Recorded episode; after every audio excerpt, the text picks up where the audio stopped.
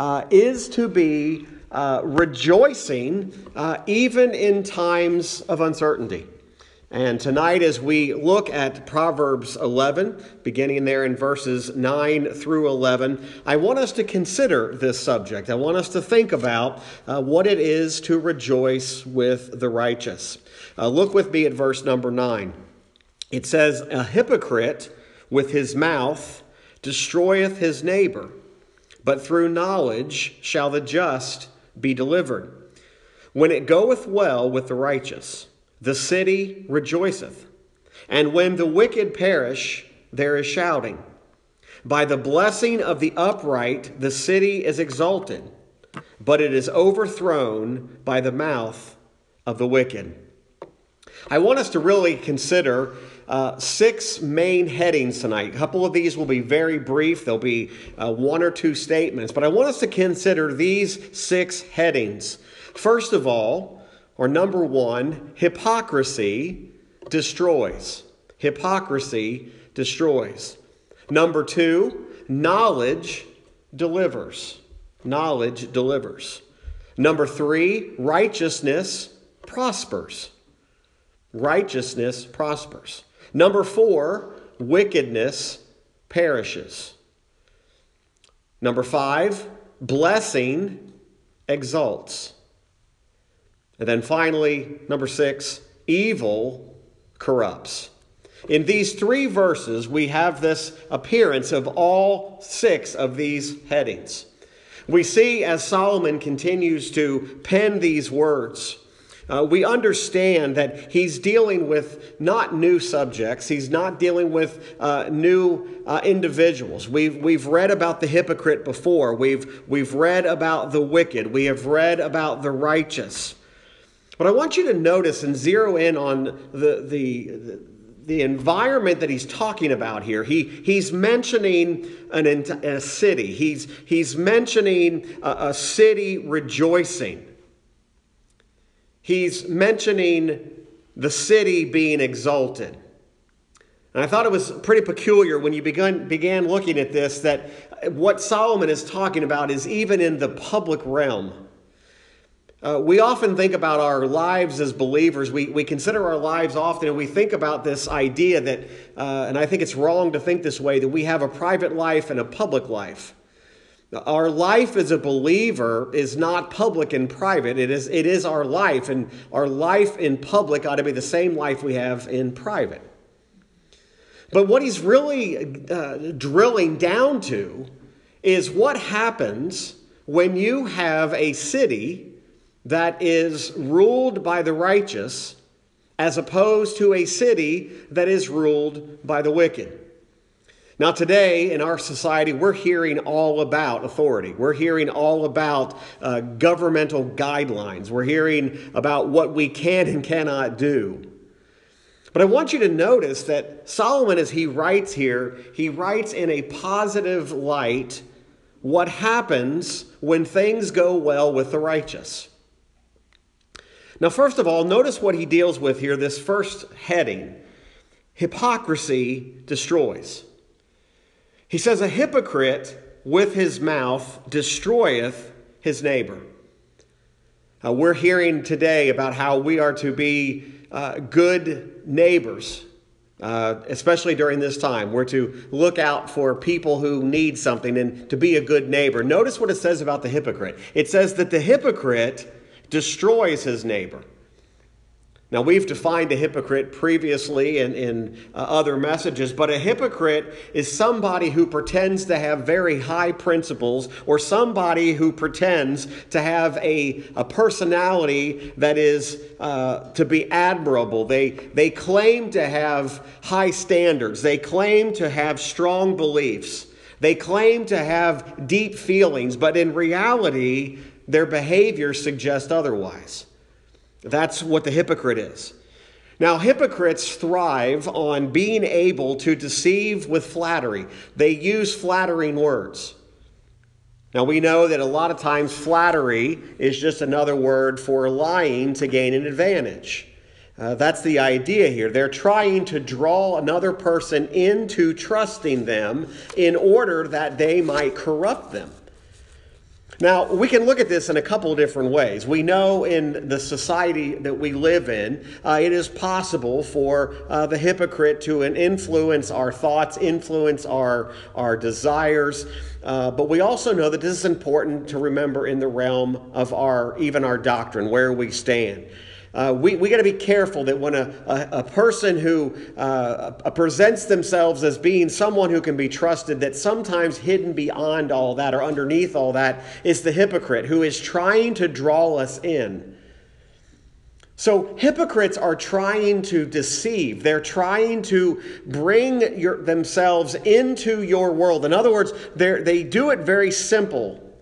Uh, they use uh, kind words. They use uh, speeches that might uh, impress us. But on the same token, when we're dealing with hypocrisy in the spiritual realm, we need to remember that false teachers work the same way. In other words, if I can bring in the idea or influence your mind to believe something that's false, then I can begin to bring down the very foundation of that doctrine.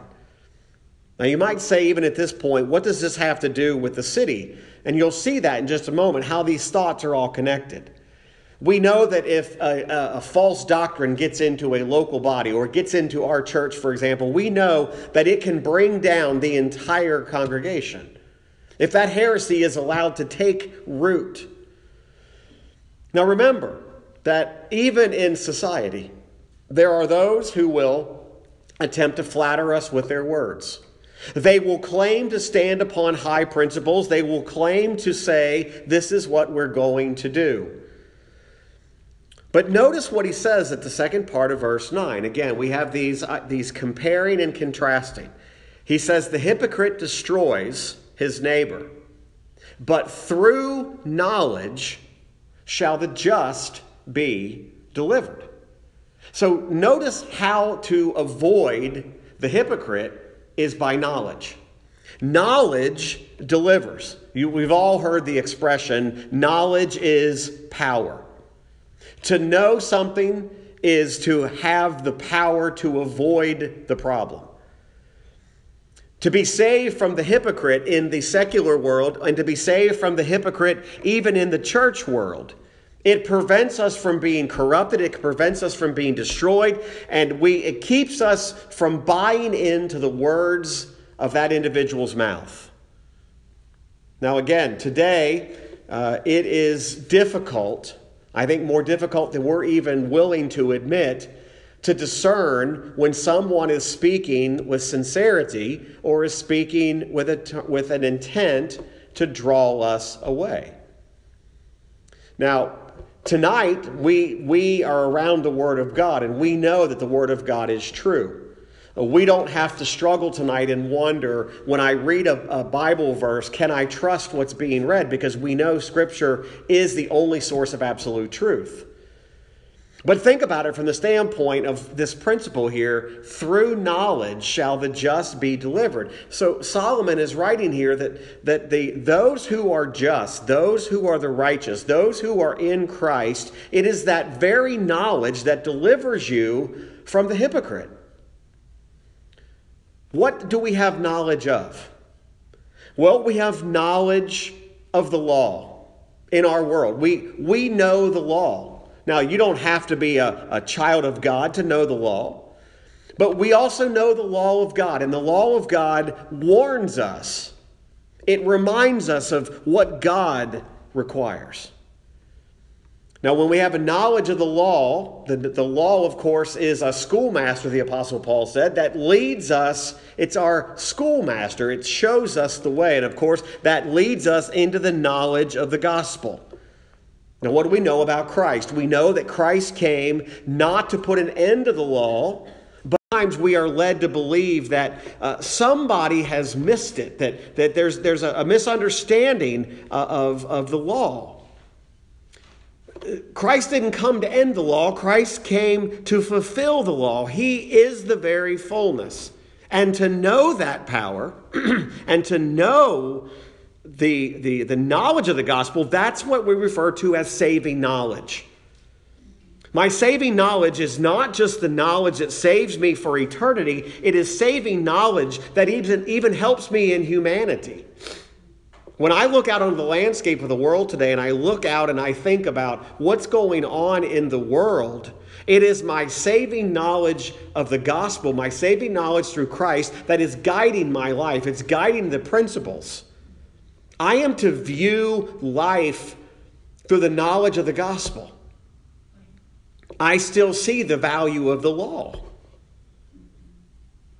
Now, I may not agree with every law that's written in society.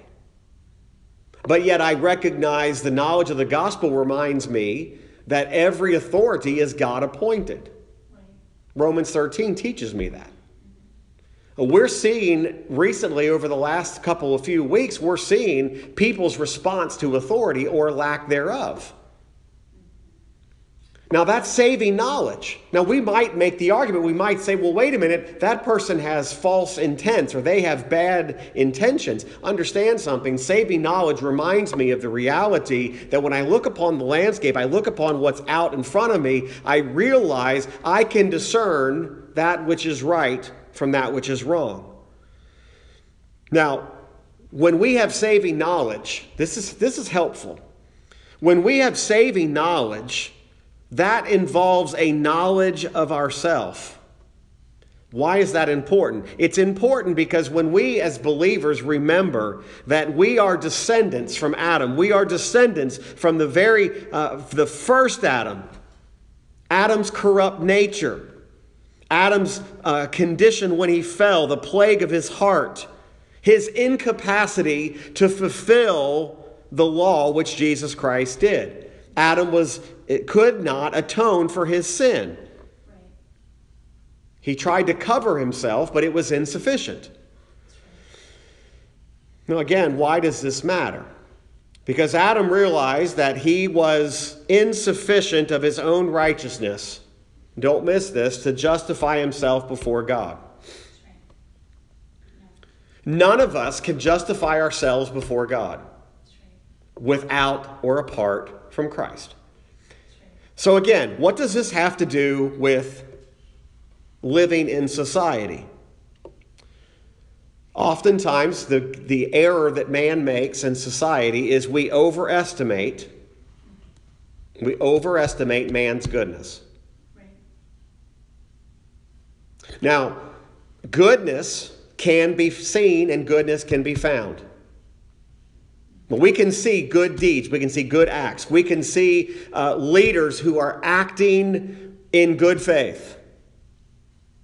But here's what we also see we see a response to even good leaders being negatively spoken of by others. In other words, someone wants to do good, but there's somebody who is disputing their goodness and calling their goodness evil. And you say again, why does this matter? Because this is happening in our day and age today. We have people who are wanting to do good. Their intent is not to, uh, it's not a conspiracy to destroy you. One of the things that's bothered me recently is, uh, and again, we had to make the very difficult decision as a church to stop meeting together. There are churches, and again, uh, we are not but according to the letter of the law, we, we're exempt from this. We could meet if we wanted to, but here's the reality. Our leaders have told us this would not be wise. Now I could I could be a fool and say they're just trying to destroy me, or I could say, wait a minute, here's somebody who's trying to do good. It would be wise for me to follow their lead. That's knowledge of the just. I'm not looking at them trying to destroy, I'm looking at them trying to protect.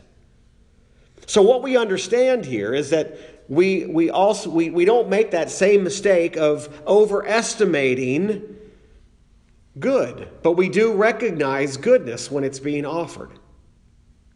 And again, is it good for us to not be gathered as a church? No, there's, there are some negative consequences. There are some things that are going to require uh, us to, to, to make it a matter of prayer, and there are things that we as a church body, we are missing out on because of this. But saving knowledge tells me that there are people who want our good. Now, again, I'm getting to the point of why this is so important. So, we have a knowledge of this, we have a knowledge of Christ. We have a knowledge of his offices. We have a knowledge of him as our Savior. We have a knowledge of, that he is our substitutionary atonement. We have a knowledge that he is, his righteousness is perfect and excellent. We know that his sacrifice was complete. And through the knowledge of God, or rather, we have our knowledge of God through Christ. What we know about God, we have through Christ, through the power of the Holy Spirit. The Holy Spirit is operating in our life as a believer every single day, guiding us and giving us discernment. We read the Word of God, we're able to discern that which is true from that which is false.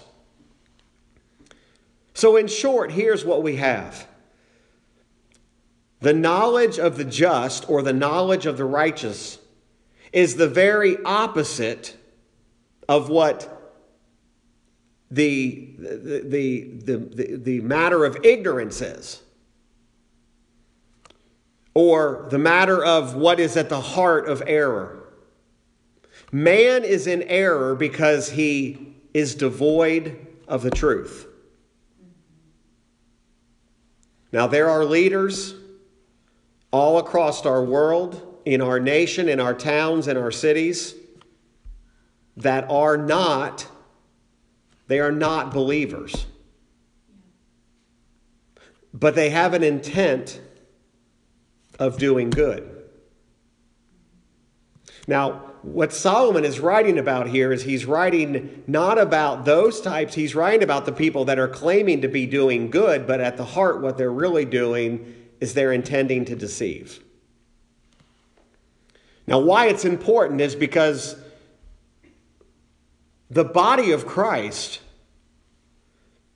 brings in this righteousness. Folks, it does matter, okay? It matters how the righteous respond in moments like this. It does matter. It matters if a church defies an order. Some, some states have ordered churches to cease. And yet there are churches that have said, we will not listen to the order because you're trying to destroy us. No, they're trying to do good. Now, again, every pastor has got to give an account for his own congregation and his own church. I understand that. But understand what's happening here. There are people who will rejoice with us when the righteous rejoice. Because when they see us continue to carry on, even in the midst of when we can't gather together, there is something powerful that happens. The church hasn't stopped, it's just taken on a different form for a little while. But do you know it's a good thing in society when the righteous are living the way they ought to live? We see this in verse 10. Righteousness prospers. Look what he says. When it goeth well with the righteous, the city rejoice. The city rejoiceth. What does it mean to go well with the righteous? When righteous people prosper, now this doesn't mean just financially. But when the righteous people are living according to the saving knowledge in which they have, everybody in that town, everybody in that city benefits from it. You say, I don't see the benefit. Listen, even in the very worst calamity, the very worst of times, when the public is going through a time of distress, when enemies rise up against us. It does us well with the righteous when we stand and live what we believe. When it goes well, even the unrighteous are benefited by it. If you're anything like me, you've had a lot of time to think and not necessarily structured thinking, but you've just had a little bit more time, maybe. And some of you say, "Well, I haven't had any more time. I've been just as busy," and, and maybe that's true. But to some extent, we're thinking more now than we've been thinking. We're thinking more about the realities that uh, I know the conversations in our own house has been something like this. I never thought we'd see this. I never thought we would ever experience this. Uh, like to me, this was always like a, a, a movie. Like this only happened in Hollywood productions. You can you don't shut down an entire city. You don't shut down an entire nation. It just doesn't happen. But then you begin thinking, okay, Believers, it has happened. And now, what are we doing in this time? What are we doing in this moment? Now, I understand. I don't believe Solomon uh, necessarily had uh, what we're dealing with going on, but he is making the comment that when it goes well with the righteous, the city rejoices. Now, I can assure you, the whole city's not righteous. Solomon wasn't talking about an entire nation that was righteous, but he said when it goes well with the righteous, everybody benefits from it. Uh, there are times in our life when things do go particularly well with us. Uh, maybe we're going through a great time of joy. Our joy becomes infectious to others. There are times when we prosper uh, financially and honor. And every so often, somebody, a believer, a just man or a just woman, a righteous man or righteous woman, gets elevated into a place of authority. A place that is making decisions. Now, think about that for a moment. Public officials, police officers, are actually a blessing to a city. They're there to help. That ought to cause us as citizens of a nation to be joyful because the Bible tells us that when there are these things in place, that place, that city, rejoices. If you want to turn over to Proverbs 29, verse 2, just one single verse. And I love this because he does make mention about the possibility of a righteous man being in a place of authority. Look what he says Proverbs 29 2. When the righteous are in authority, the people rejoice. But when the wicked, wicked beareth rule, the people mourn. Now, make no mistake about it, there are places where the wicked have a foothold. There are wicked men, women that are ruling as authorities, and they are causing great harm. But, folks, I want us to understand the reality of this, this principle of when it goes well with the righteous, the city rejoices. Listen, when, when things go well spiritually with us, when things go well in our, our walk with the Lord, when we are when we are, are walking with god the way that we should there are spiritual things that we increase in. We increase in our ability to show grace to other people. We increase in our ability uh, to show humility. And we even become more willing to yield to the authority in our life. Listen believer this is not the time for you to resist the authorities that are in your life. This is not the time for the church to rise up and say, here's where we're going to take our stand. We're going to revolt against the health professionals and we're going to revolt against the governor. We're going to revolt because we think they're trying to destroy us. Listen, with everything in my being, I believe that they are trying to do that which is good now, they may not all be righteous people, but you know scripturally the Bible talks about God can even take a man or a woman who is not a believer and use them to positively rule for his honor and for his glory. We used to have this argument that people said, well, I will submit once we have a, a believer in a believing governor or a believing president. Then I'll, I, will, I will submit to authority. You're missing the biblical idea. Notice he's not even saying in this verse, he's not saying when the righteous rule. He's saying when it goes well with the righteous, the city rejoices. Listen, it's not just the city. The church rejoices, the community of saints rejoices. Now we know and we are believing in the reality that one day the Lord's people the Lord is going to come again. He is going to take his people home, and we are going to a perfect kingdom where there will be nothing but righteousness. We will not have to worry about whether or not a hypocrite or someone, the wicked, is trying to deceive us or destroy us. We, it will all be perfect. We will be rejoicing for all of eternity. But, folks, imagine what it would be like if it did go well with us as righteous now. You'll notice what he does say on the, the flip side of this. He says in verse the second part of verse 10, when the wicked perish, there is shouting. Now, this verse is a little bit peculiar because this shouting, uh, it's, it's, a, it's, a, it's a word that is used in association with rejoicing. It's used in association with hallelujahs. And I believe Solomon had at heart, and in the context here, he's looking and thinking more towards when the end of sin is put away, when sin is completely put away. And here's what I'm here's where I'm going with that. It is not that we desire that the sinner is destroyed, but we as believers are looking forward to the day when sin is destroyed. Listen, if, if we were to uh, list the sins of society.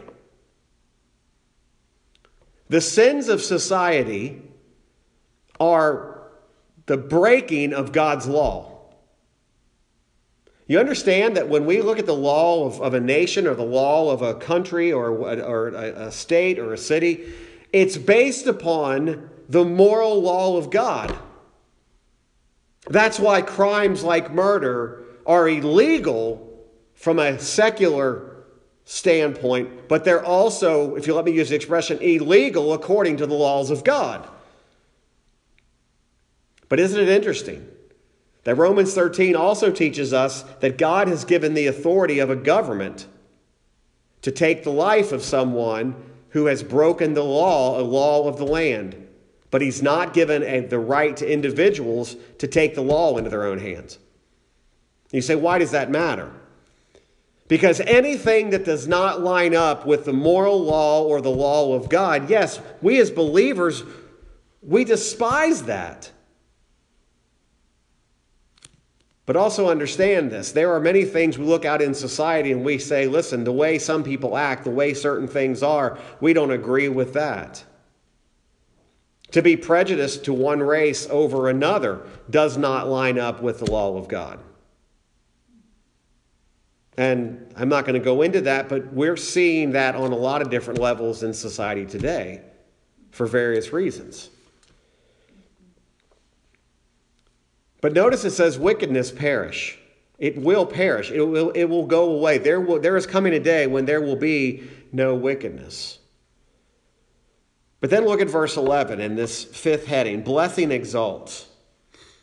By the blessing of the upright, the city is exalted. So in two verses, verses 10 and 11, we have the city rejoicing and we have the city exalted. The city is exalted. Why? According to the scripture, it's exalted by the blessings of the righteous. Either physical blessings or spiritual blessings. Listen, when, when, when people are blessed with temporal things, the place they live is better for it. If we looked out on our society today and we saw people doing overwhelmingly good things towards one another, the entire place in which that person lives, the entire city, is benefited by that. You know, it's interesting. We, we at our house, we watch the uh, we watch this, this daily briefing for the state of Ohio every single day. And every day we're reminded of doing something good. Now, this is not getting into the reality of the, uh, the spiritual condition of the leaders and the authorities and the people there, but there's, there is this, uh, there's this pleading to do good to one another and to do something good for somebody else. This says, by the blessing of the upright, the city is exalted. Listen, the righteous, the believer, can make the very place in which they live better, even in small ways. Even the poorest of poor will benefit in some way from the blessings of the upright or the blessings of the righteous. Notice he says the city. The city is exalted. The city is all the more blessed as a result of the blessing of the upright. Folks, we are, in fact, if we are children of God, we are blessed with spiritual blessings. What that means is spiritual blessings mean we have the gifts and the grace of the Holy Spirit of God. If anybody can do good, it's believers. It's believers can do good. Why? Because of the gifts of the Holy Spirit and the grace that the Holy Spirit gives us. Listen, when we, when we as believers hear uh, authorities and government take steps, and we might say, wait a minute, I don't agree with that. I disagree. We ought to be graceful about it and say, wait a minute, wait a minute. Let's try to understand. They're trying to do good. It's so important. So very important that we understand that by the blessing of the upright, Solomon says, the city is exalted. This is a, this is a, a picture back to uh, the blessing of even what the, uh, what the gospel would bring in the day of our Lord. What the apostles had during the time in which, after, during while he was here in his human body without ceasing to be God, but even after he ascended to the right hand of the Father, the apostles were carrying the greatest blessing that society could have ever had. The society had the ability to hear the gospel.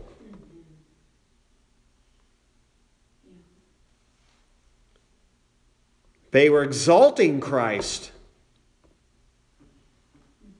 And during this time, that's what we ought to be is exalting Christ. Listen, we're having to use unconventional means. We're having to do things we never thought we'd have to do.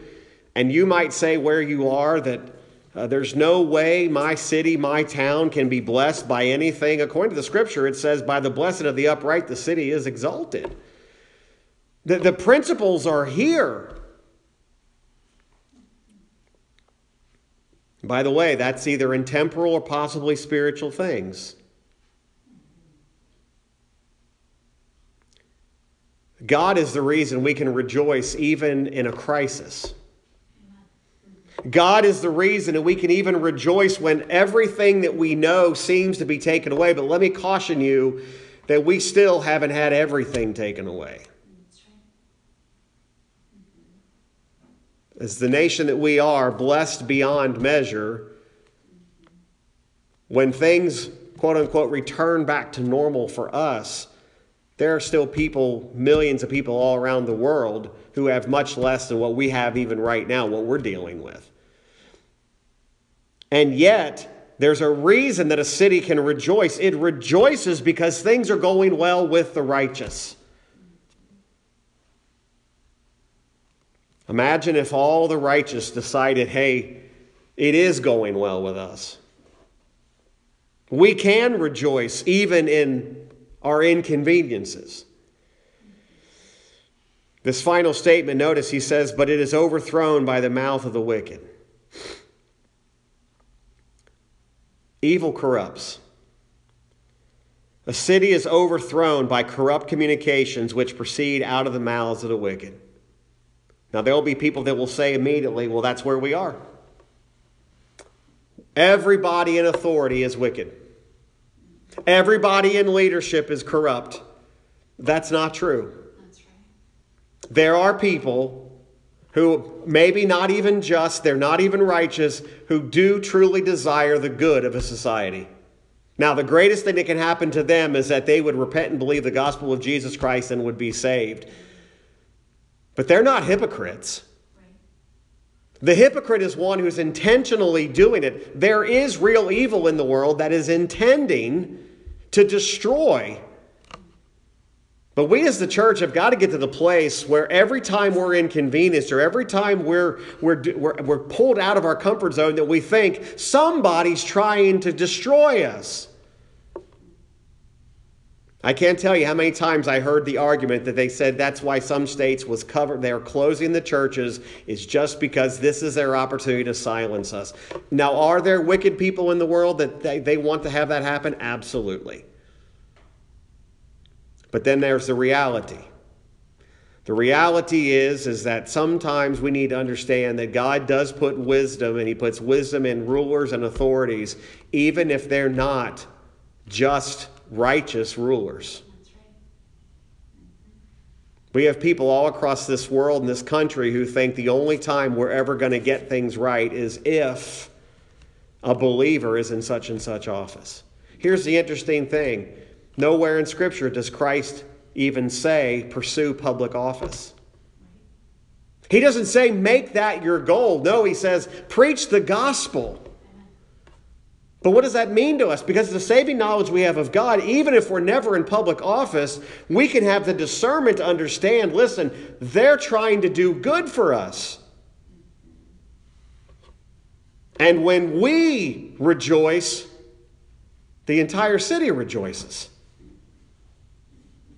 Now, somehow, some way, there are people, and this is again, this is how we can overestimate goodness. There are people that no matter what good comes, they will always be filled with obscenity and be filled with evil.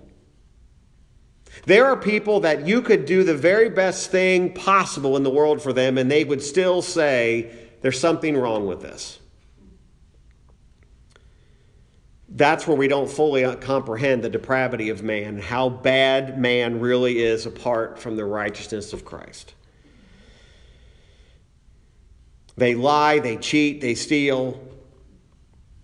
They might even bring the judgment of God on an entire city, an overthrow of the entire city. Study throughout history, th- study biblical history, and you can see the result of one wicked ruler brought down the wrath of God upon an entire city.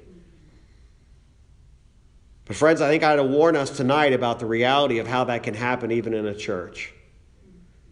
Where a false doctrine can get in, it can, it can destroy the entirety of that congregation. They can be corrupted, they can be destroyed simply by not knowing the false doctrine that was allowed in.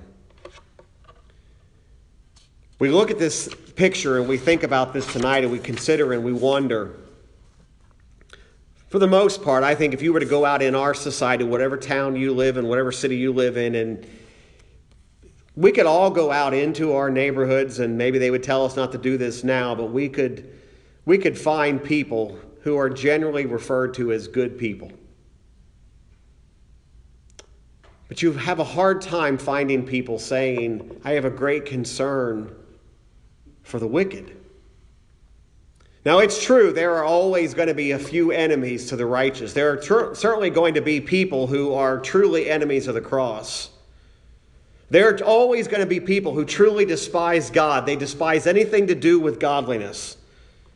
And they are, and mark my words, they are intentionally doing everything they can to keep righteous people out of places of authority but understand something that for the most part, there are people out there that they want to see goodness. They don't even have a faith to lean on, yet they want to see goodness. They want to see something that's good. Can I challenge us with this thought tonight to think about it? When we look out on our society today, we look out even before all of this took place.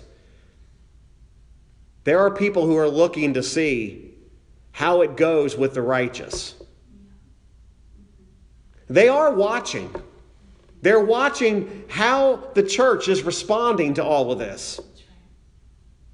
They are watching how we are, what we're doing, what we're saying, and what we're speaking, and how we're handling our, ourselves. And to stand up and defiantly say, we're going to do our own thing, is not doing it according to what the Word of God says. Now, those of us that are members of this church, you know the stance we've always had is that when we're told you can't preach the truth of the gospel anymore, you're told you can't preach the Bible anymore, then we're being told to do something that we simply cannot do. But at this moment, in this hour, no one's telling you to stop preaching the gospel. Now, your doors might be closed, but no one has told you to stop doing good. No one's told you to take the opportunity to use whatever means you have to get the good news of the gospel out. You see, I don't think we understand the role that we can have. When it goes well with the righteous, again, what does it say? The city rejoices. When we are put in a place where we can do good, it's better for everyone around it. You say, how do we, how do we apply this? I really think that's the personal side of this. I think that's the reality of how do you apply it? How I apply this might not be exactly the same as it is for you, but understand we're doing this based upon the promises of God and the knowledge that we have of Christ. Listen, we want to see people converted. We want to see people repent and believe the gospel of Jesus Christ. If that's not our burden, we shouldn't even call ourselves a church. That's what we want. We want to see righteousness in government. We want to see righteous things in place, but understand that even in the midst of a, of a, of a society that doesn't appear to be holy and righteous, the righteous can still do good. And according to these principles, the blessing of the upright, a city is exalted. And the, the, the, when it goes well with the righteous, the city rejoices. I hope tonight, I hope we'll understand the realities of look, this is still an opportunity for us to do good. What if, what if, what if it would not be safe or appropriate for any church to gather again physically for a year. I've already heard churches say, we can't do that. My question to you would be, why not? Because the reality is, is God has put us in a place now with opportunities that maybe, just maybe, we never would have had before. Oh, our, our family, myself personally, I miss our church family. A lot of our church family watching right now, I see you. We miss gathering together. But I'm also very much challenged by the reality that even during this time we ought to be rejoicing. And when we believe these promises it, when we when it goes well with us you say preacher it's not going well with us right now. If we understand who we are in God and who we are in Christ it is going well with us. It's going very well with us and I would challenge us and challenge myself right along with you that yes, we want to see righteousness exalted. We want to see righteousness in places of authority. But understand, we can rejoice even in the midst of a great calamity and a time of distress because our God is so good. Our God is so good. He's the same God, the same goodness that He was the day before all of this started becoming a reality to us. God's always been good, and He will remain good. As we finish tonight, we're going to finish with just a time of prayer, and then we'll have a, a closing hymn we'll begin to play here in just a moment. But as we pray and, and then just think for a few moments, I want us just to think about our situation wherever you are, whatever town God has you in, whatever state you are, if it's right here in Ohio or somewhere else. I want us just to think about our own walk with God and whether or not we are we whether we are doing good and whether we can say I am rejoicing with the righteous. Father, we thank you for this time we've had in your word. And Lord, now as we prepare to uh, just bring this broadcast to an end, Father, I pray that we would not easily forget the truths that we've heard tonight.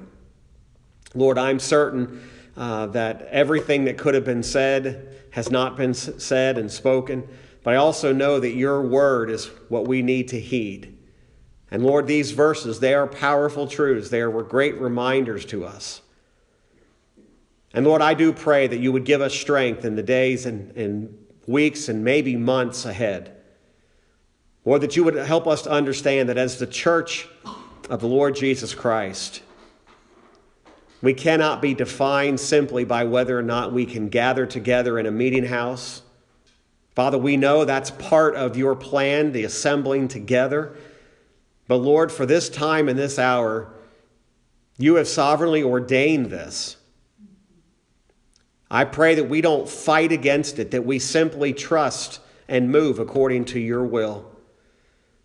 Father, help us to see our opportunities. Help us to see our opportunities with family, opportunities with neighbors, within our own households. Father, we do pray for our we pray for our leaders of this state. We pray for the leaders of this nation. Nobody looks out and says that what they're facing is easy. Lord, I thank you for the long hours and the time that's going in. And I'm sure there's even prayer being offered as to what to do next. I pray that you'd give strength and encouragement to the leaders that you have appointed. And Lord, we know you have divinely appointed them all. Lord, help us to be submissive to authority. Lord, we realize the promises and the principles of your word that we ought to obey God rather than man, but help us to understand we cannot use that out of its context. Lord, help us to see that you've put rulers and authority in our above us for our good. And Lord, even times when we don't agree, we may wildly disagree. Help us to understand that our responsibility as believers is to submit to that authority. Father, I'm convinced one of our great problems as a church today, not just this church, but believers in general, is submission to authorities. Help us all to be humble and meek and lowly. And Father, we do pray that our cities and our nation and our towns and states, we do pray that uh, as this, this virus goes through, Lord, we pray that there would not be many deaths. We pray that, Father, through all this, there would be many souls saved.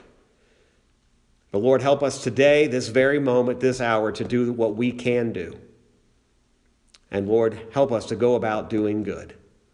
We love you and we thank you. And it's in Christ's name I pray. Amen.